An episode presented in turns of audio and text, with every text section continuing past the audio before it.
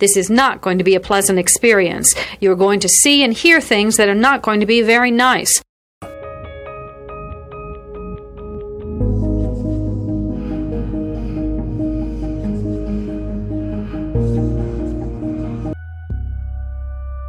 Experts divide serial killing into two general types organized and disorganized. An organized killer brings everything he needs to complete the murder. A disorganized killer improvises. Begin.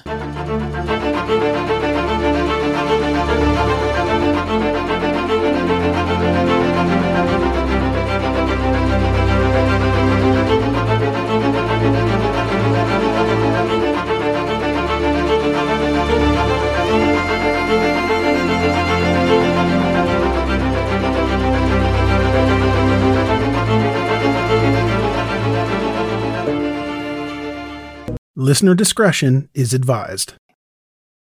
This episode is brought to you by Visit Williamsburg.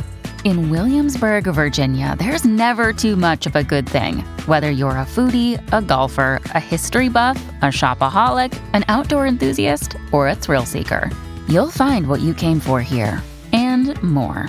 So ask yourself, what is it you want? Discover Williamsburg and plan your trip at visitwilliamsburg.com. This episode is brought to you by Shopify. Whether you're selling a little or a lot, Shopify helps you do your thing, however you cha-ching. From the launch your online shop stage, all the way to the we just hit a million orders stage. No matter what stage you're in, Shopify's there to help you grow. Sign up for a $1 per month trial period at shopify.com slash special offer, all lowercase. That's shopify.com slash special offer. The longest field goal ever attempted is 76 yards. The longest field goal ever missed? Also 76 yards. Why bring this up? Because knowing your limits matters, both when you're kicking a field goal and when you gamble. Betting more than you're comfortable with is like trying a 70 yard field goal, it probably won't go well. So set a limit when you gamble and stick to it. Want more helpful tips like this? Go to keepitfunohio.com for games, quizzes, and lots of ways to keep your gambling from getting out of hand. Evernorth Health Services, we believe costs shouldn't get in the way of life changing care, and we're doing everything in our power to make it possible. Behavioral health solutions that also keep your projections at their best? It's possible. Pharmacy benefits that benefit your bottom line? It's possible. Complex specialty care that cares about your ROI? It's possible. Because we're already doing it. All while saving businesses billions. That's Wonder made possible. Learn more at evernorth.com/wonder. What does motion sound like? With Kizikans free shoes, it sounds a little something like this. Experience the magic of motion. Get a free pair of socks with your first order at kizik.com/socks. In the world of true crime, it is very rare for a child to be a murderer. In fact, it is rare that they commit any sort of serious crimes. This is why, when these types of cases make the news, these cases stay in the public consciousness. Murder is considered to be one of the worst things a person can do, and when it happens, many times the motivation behind the killing is confusing to most. But when a child commits murder, understanding why is even more challenging. Since there are a lot less children who kill versus adults, there isn't a lot of statistics to tell us why this could happen. But there are some, and these stats are in itself quite disturbing. According to the FBI, youth homicide rates remain the same since the mid 1970s. Their stats show that for adults, 9.98 out of 100 Americans were arrested for homicide in 1982. But the rates for those who were 17 years old were double the rate for all age groups at 22.6 per 100,000 people. Experts say that there isn't a specific type of child killer. One thing many of them have in common, though, is that they see or experience violence within their families or influence group. According to Alan Zentz, who is an assistant clinical professor of psychiatry at George Washington University School of Medicine, and Elise Zenoff, who is a professor of law at the same location, there are two noticeable categories for youths under the age of 16 who have committed murder. The first is considered to be a non empathetic murderer. These children lack the psychological ability to put themselves in someone else's shoes. They have a history of assault, reading issues, and an inability to cope with stress. Many have spent time in institutions or have had a parent who did not provide psychological support. The second category is sexual identity conflict murderers. They mostly are males who are mocked for appearing to be more feminine and carry weapons to boost their confidence. These killers come from homes where their mother dominates the household and their father is passive. When they kill, it is passion based, and many times they felt encouraged by a parent. But other studies tell us that there's a high incidence of brain injury for these children, and that the only predictor is a history of violence. Many of these children have a need to feel powerful and have a curiosity of wanting to know what it feels like to kill. They often target those who they feel are weaker than them, and that is why many attack those who are younger than them. Many wonder if there was intervention beforehand, would a child actually kill? That's a question that we can't answer, but I personally think that there is a reason why these children's behavior is not seriously looked at until it's too late. It has to do in part with adults having an idealized ideology of childhood. We as adults are shocked by a child committing murder, and so much so, we can't wrap our heads around the fact that a child would think this way. We can't fathom that some children become so desperate that they would even consider it. In the tales we will hear today, I am sure that you, like me, will not be able to understand the why. We take this few seconds off to inform you, our valued loyal listener, about the best health and fitness podcast shows. From the Nezpod studios. Join us as we give you the best of the best health and wellness updates you can rely on for the treatment of chronic health problems. Classic functional medicine back to basics health tips and special updates from the best doctors in the United States of America. Check out this health and wellness podcast shows. Explore Health Talk Weekly, Healthy Lifestyle Matters, Excellent Health Digest, Healthy and Free Daily, and last but not least, Weekly Health and Fitness Corner. Also, check out Nasty Boy CC, the truest story never told fiction podcast, for that real life on the go experience with the 27 year old Golden Boy who made our guest invite number one list. He tells us about his story as it happens in real time and in real life. It's Nasty Boy CC, the truest story never told. Go get a load of that happiness because happiness is healthy as we know it. Join us every week as we continue to provide you the best of health and fitness wellness updates from around the globe. Enjoy the show.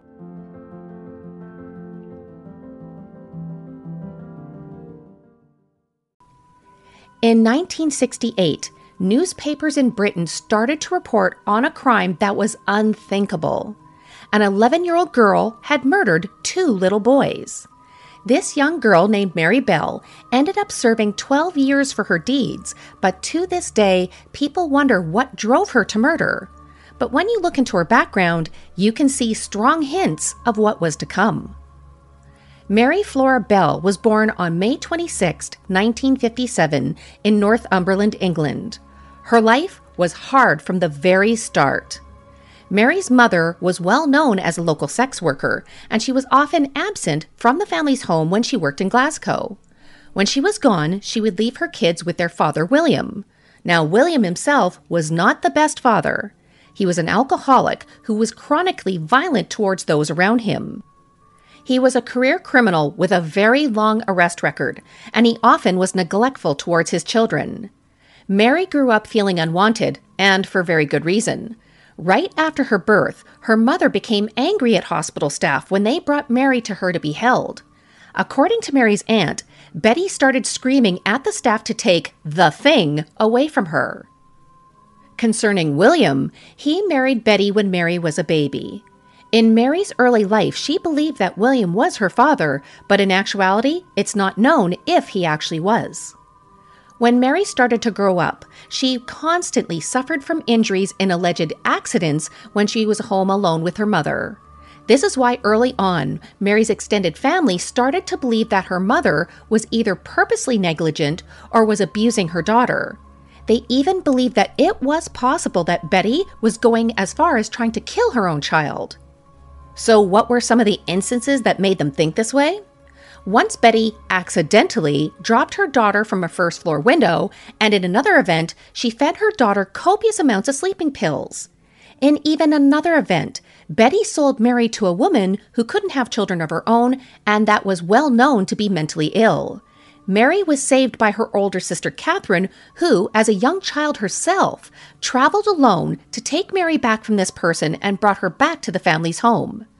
Despite the fact that Betty was clearly abusing her children, she would refuse family when they would beg her to give them Mary. And then it got worse.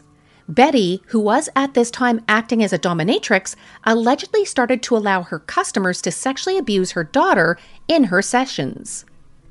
All this started to affect Mary very early on. She started to demonstrate disturbing and unpredictable behaviors. She suffered from severe mood swings and she started to wet the bed. She would verbally and physically fight with other children and attempted to choke or suffocate several children on multiple occasions. After Mary attempted to choke a child by shoving sand down that child's throat, many of the local children became afraid. According to one of Mary's former classmates, those in school with Mary became used to her sudden changes in behavior. They recognized when she was about to become violent when she would stare at an individual. They knew that whoever she was staring at was going to be the next target for Mary's violence. Soon, the children both in her school and her neighborhood stopped hanging out with her. One of the only children who would play with her was the girl who lived next door, Norma. By the time that Mary reached the age of 10 years old, many that knew her thought that she was a very strange child. With everything she experienced in her young life, Mary soon became known as a withdrawn and manipulative child who always seemed to be on the very edge of becoming violent. No one intervened, and if someone did, perhaps what came next would have never happened. On May 11, 1968, a three year old boy was found wandering in Mary's neighborhood. He was dazed and bleeding. The little boy later told the police that he was playing with Mary and Norma on the top of an abandoned air raid shelter and that one of the girls pushed him off of the roof to the ground. He fell about seven feet and received a severe laceration to his head. He wasn't sure if it was Norma or Mary who pushed him, but he was certain that he was pushed. That same day, the parents of three little girls reached out to the police that say both Mary and Norma tried to strangle the girls while they played together in a sand pit.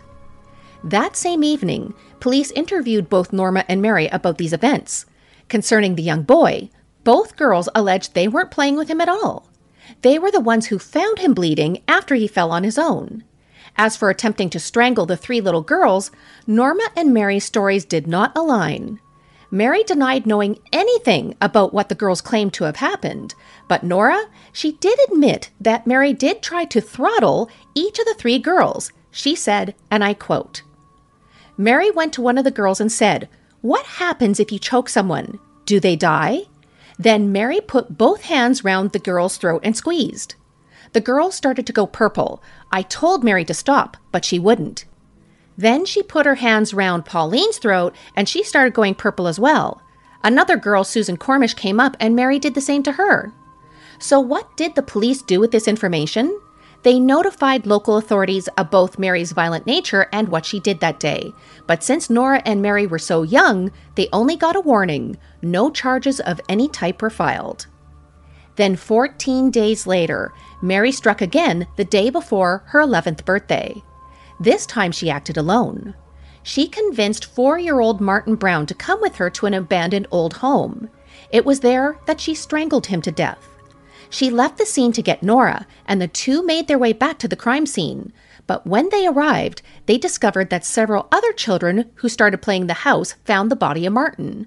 He was found lying on his back with his arms above his head. Other than some specks of blood and foam around the child's mouth, there were no other immediate signs of violence. A local workman soon came upon the scene and he started to perform CPR on Martin. As he tried to revive the young boy, Mary and Nora appeared in the doorway of the room Martin lay in. The workman told them to leave, and they both went to Martin's aunt's home that was nearby. The two knocked on the door and told her that one of her sister's children had an accident. They said they thought it was Martin, but they weren't sure since he was covered in blood. The police were called and quickly arrived at the scene. They did not see any obvious signs of what happened to Martin, and as mentioned, there was only a small amount of blood and saliva on his face. Nearby his body, police found an empty bottle of painkillers and they made the assumption that Martin swallowed the bottle of pills, which resulted in his death. The police ruled Martin's death an accident, but very soon after the child's death, Martin's family suspected that it was no accident. This was because only days later, Mary showed up on their doorstep. She asked to see the boy, and Martin's mother tried to gently explain to her that Martin had passed away. Mary told her that she knew that, and she was there because she wanted to see Martin's body in his coffin. Martin's grieving mother slammed the door in her face. The day after Martin's murder was Mary's 11th birthday, and she chose to spend it doing further crimes she and Norma decided to break into a nursery school in their neighborhood and vandalize it. They destroyed books, threw desks around, and smeared paint and ink all over the walls.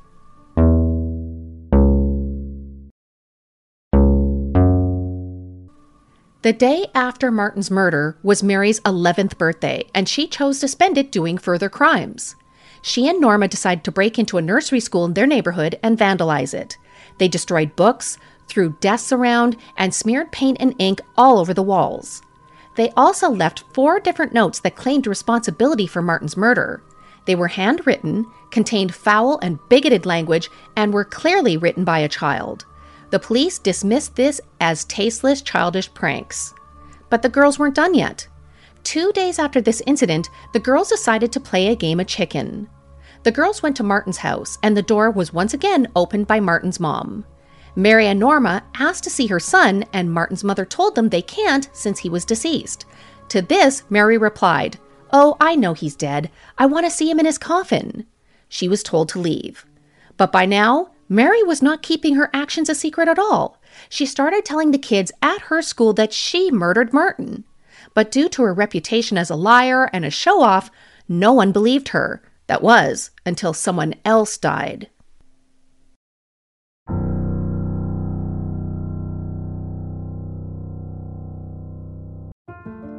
We take this few seconds off to inform you, our valued loyal listener, about the best health and fitness podcast shows from the Nezpod studios. Join us as we give you the best of the best health and wellness updates you can rely on for the treatment of chronic health problems.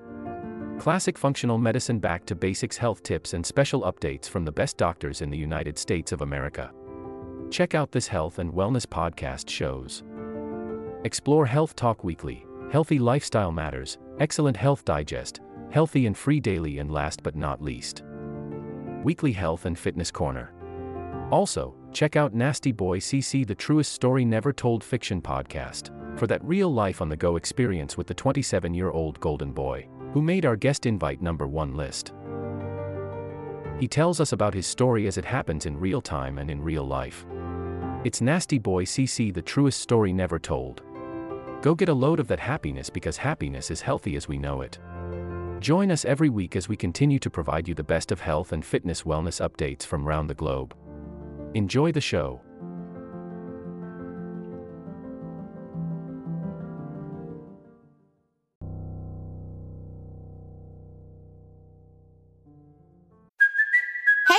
Cuoco for Priceline. Ready to go to your happy place for a happy price? Well, why didn't you say so? Just download the Priceline app right now and save up to 60% on hotels. So, whether it's Cousin Kevin's Kazoo concert in Kansas City, go Kevin, or Becky's Bachelorette Bash in Bermuda, you never have to miss a trip ever again. So, download the Priceline app today. Your savings are waiting.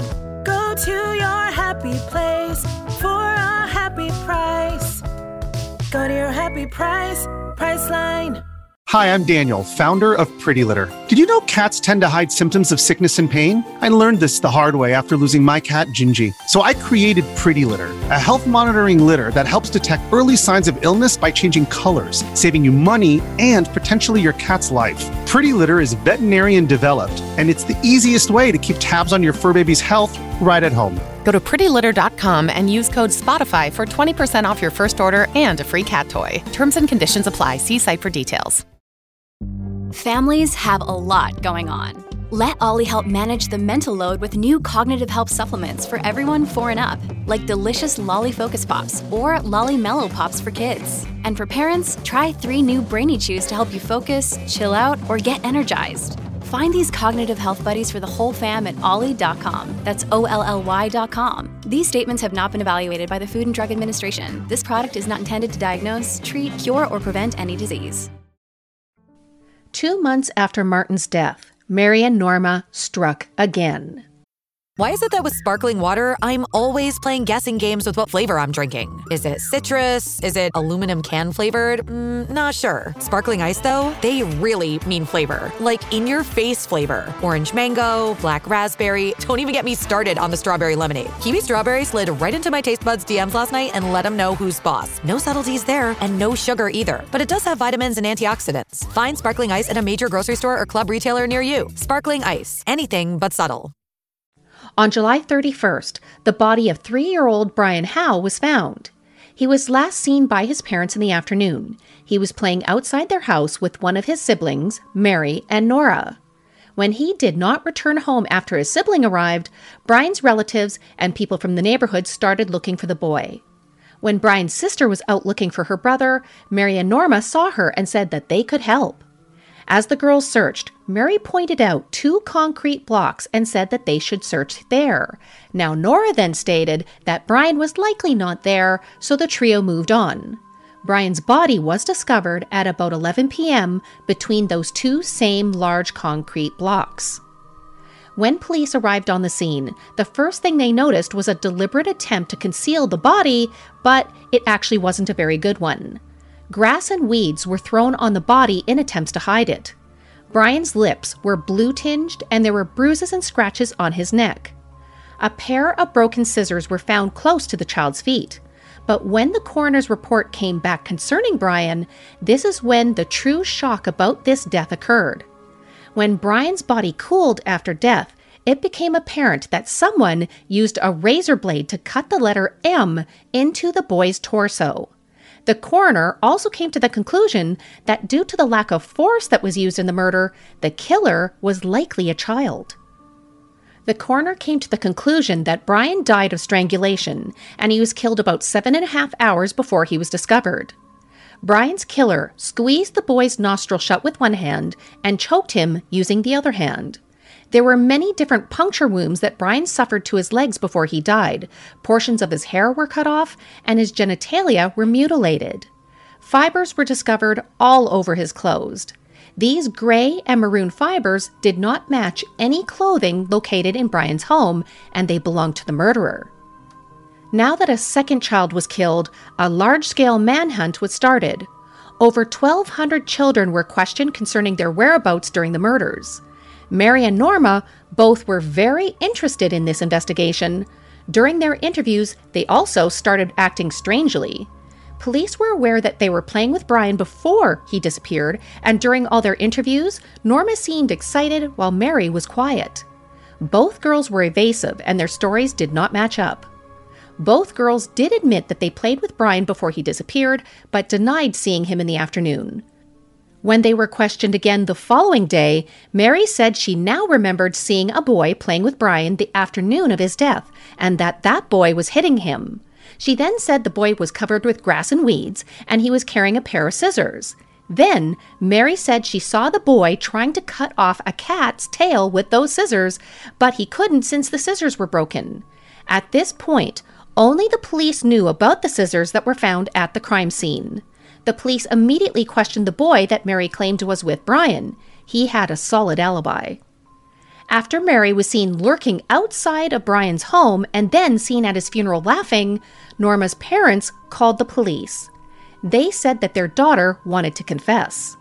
After police went to her home, Nora told them that Mary brought her to the location where Brian's body was found. When there, Mary told her how she killed Brian and how she enjoyed it. She also described how she cut her initial into the boy's torso and where she hid the razor blade she did it with. She also told her about the scissors she used in the crime. Nora then made a drawing of the wounds on Brian, which matched those on the body. She also took the police to a location where Mary hid the razor blade. The police went to Mary's home to question her again, and they confronted her about the problems with her story. Mary then told the police that they were trying to brainwash her and that she would get a lawyer to get herself out of trouble. That same day, police questioned Norma again, but this time she really confessed. She was present when Mary murdered Brian. When Mary was strangling him, she said Mary wanted Nora to take over. Nora ran away in fear and left Brian all alone with Mary. Clothing in Nora's and Mary's homes were then examined. The gray fibers on Brian's body and on Martin's body matched one of Mary's dresses. The maroon fibers on Brian's body matched one of Nora's skirts. Both girls were arrested and charged with Brian's murder. In a written statement, Mary admitted that she was present when Brian was killed, but the murder itself was committed by Nora. She then admitted it was her and Nora that broke into the daycare and left the notes after Martin's murder. Both girls underwent a psychological evaluation. It was discovered that Nora was intellectually delayed and a submissive personality. Mary, on the other hand, was found to be bright, cunning, and prone to sudden mood swings. It was determined that Mary suffered from a psychopathic personality disorder and leaned towards bullying behaviors and violence. Due to Mary showing symptoms of psychopathy, the court determined that she could not be held fully responsible for her actions, even though they determined that she was guilty. She was convicted with manslaughter. The judge deemed Mary as a dangerous person who posed a very grave risk to other children and felt that action had to be taken to protect the public from her. The judge gave her an indefinite sentence in prison, but after serving over 11 and a half years, officials started to prepare Mary for the outside world.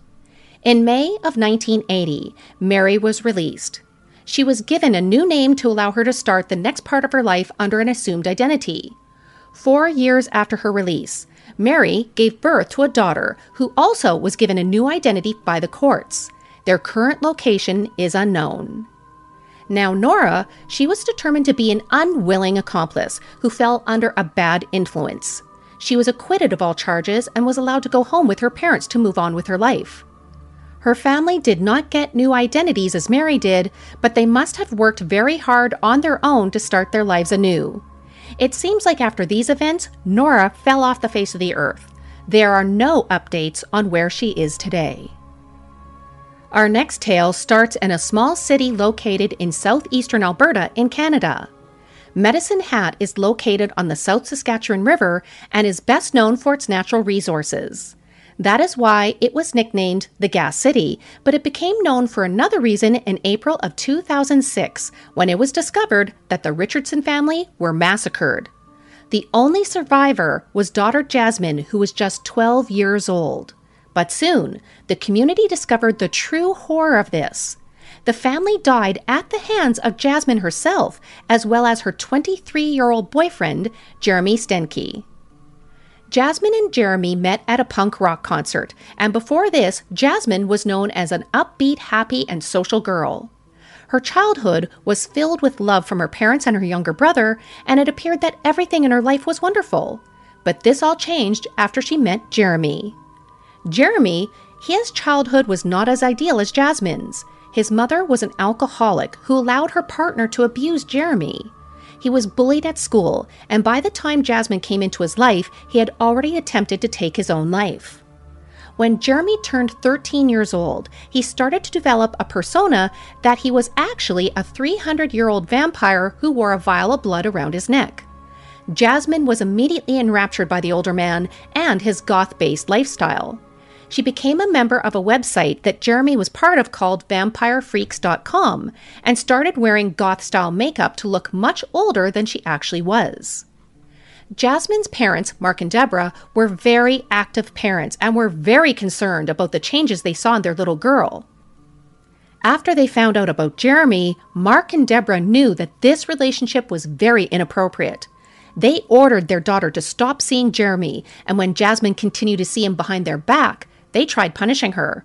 It didn't work, since the couple were still communicating behind Jasmine's parents' back. With Jasmine's parents preventing them from being together, the couple was very, very angry. Jeremy posted online via his blogging platform concerning this.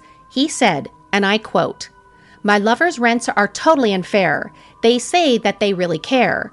They don't know what is going on, they just assume. Their throats I want to slit. Finally, there shall be silence. Their blood shall be payment. Now, hearing this, you are all likely thinking that it was 23 year old Jeremy that brought up the murder. Well, it wasn't. It was 12 year old Jasmine. According to police reports, Jasmine was the one who proposed a plan that they kill her family. In an email, Jasmine told Jeremy that the plan began with her killing them and then she would live with him. Jeremy responded to her email by saying, and I quote again, Well, I love your plan, but we need to get a little more creative with like details and stuff. As the couple started counting down to enacting their plan, Jasmine started telling her friends about how she and Jeremy were going to kill her parents. Everyone thought it was a joke, but it wasn't. On April 22, 2006, Jasmine and Jeremy watched the 1994 Oliver Stone movie Natural Born Killers to get their heads in the correct mindset. Now, if you haven't seen it, this movie is about a young couple that goes on a murder spree, but that wasn't how the couple saw it. They thought it was a perfect love story. Then, at about 1 p.m. on April 23rd, a young boy went to see if his friend Tyler, who was the eight year old brother Jasmine, was home. He went to the door and no one answered, so the child peeked through one of the home's windows. That's when he thought he saw a dead body inside. The boy ran home and he told his mother, who immediately called the police. Soon afterwards, the bodies of Mark and Deborah were discovered in the basement of their home. The body of their son Tyler was found upstairs. When it was realized that Jasmine was nowhere to be found, it was immediately thought that she also was a victim and may have been kidnapped. Police started combing for clues and attempts to save Jasmine. As said by Inspector Brent Secondiak, who was first on the scene, and I quote, It wasn't even in the realm of possibility that she was an accused. Police quickly discovered that Deborah was first to die. She was killed after being stabbed over a dozen times. Mark had fought back against his killer with a screwdriver that was found at the scene, but he succumbed to his injuries from also being stabbed. Tyler, on the other hand, was killed differently. His killer slashed his throat, and the boy's body was found in his own bed. Thinking that Jasmine's life was in immediate danger, the police issued an Amber Alert. For those of you listening in areas that do not have Amber Alerts, it is a system that provides the public with immediate and current information about a child abduction. This is broadcast widely via TV, radio, and through wireless devices. The goal is to bring the situation to as many eyes and ears as possible to help find the individual who's at risk. Police then started to search Jasmine's room and her school locker to try to gain some insight on where she could be. This is when police quickly realized that Jasmine was not in danger at all. She was actually the prime suspect. After reading the emails between Jasmine and Jeremy, investigators were horrified to discover that a 12 year old girl killed her family with the help of her 23 year old boyfriend. Police were able to quickly find Jeremy's truck, which was seen in the town of Leader, which is in the province of Saskatchewan, about 81 miles or 130 kilometers away. The couple were inside and were promptly arrested. They were both charged with three premeditated murders. Also charged was one of Jeremy's friends, Kacy Lancaster. Kacy was not charged with murder, though. The 21 year old was charged with being an accessory after the fact since she drove the couple away from the crime scene in her vehicle and disposed of the evidence of the murders.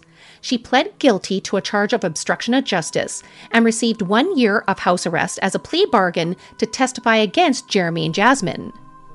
Now that Jasmine was no longer a missing child but charged with murder, her name could no longer be published due to the Youth Criminal Justice Act in Canada. In addition, according to this act, the youngest age that a person could be charged with a crime is 12 years old. If convicted, individuals under the age of 14 years cannot be sentenced as an adult. They also cannot receive a sentence more than 10 years. At trial, Jasmine pled not guilty. She alleged that she had hypothetical conversations about murdering her entire family, but never planned on doing it. But the jury, they didn't buy it. Jasmine was found guilty of three counts of first degree murder and was given the maximum sentence for a child. She was sentenced to a maximum of 10 years in jail with credit for the 18 months she already spent in police custody. This was followed with an additional four years in a psychiatric institution, with four and a half additional years under community supervision. Now, Jeremy, on the other hand, he was prosecuted as an adult. He admitted to killing Jasmine's family while having a conversation with an undercover police officer when he was in custody. With this information, Jeremy was found guilty by jury of three counts of first degree murder and was sentenced to three life sentences to be served concurrently. He is eligible for parole in 2031. But if you guys do the math here, Jasmine should be out of prison, and she is. While in jail, Jasmine continued her education and started taking university classes in the later years of her sentence. She was released from the psychiatric hospital that she was ordered to stay at in 2011, and by 2012, it was said that her rehabilitation was going extremely well after receiving treatment for conduct and oppositional defiant disorders. She expressed great remorse for what she did, and medical professionals deemed that she was being truthful. By 2016, she completed her sentence, and all further restrictions were removed after her final sentence review. But here is the interesting thing. When Jasmine and Jeremy were in prison, they would exchange letters promising each other that they would be together one day. Not one of those letters expressed any remorse for their actions. So, where is Jasmine today? Well, no one knows for sure. As with Mary, Jasmine changed her name after prison and she left the area. As far as anyone knows, she hasn't reoffended, but since her name has changed, no one can be sure. The one thing for sure is that no one wants her back in Medicine Hat. As former Medicine Hat Mayor Ted Clugston told CBC News, and I quote, it was a terrible place for her, and if she ever got found out or recognized, it probably wouldn't be in her best interest. She tarnished our community and hurt a lot of people.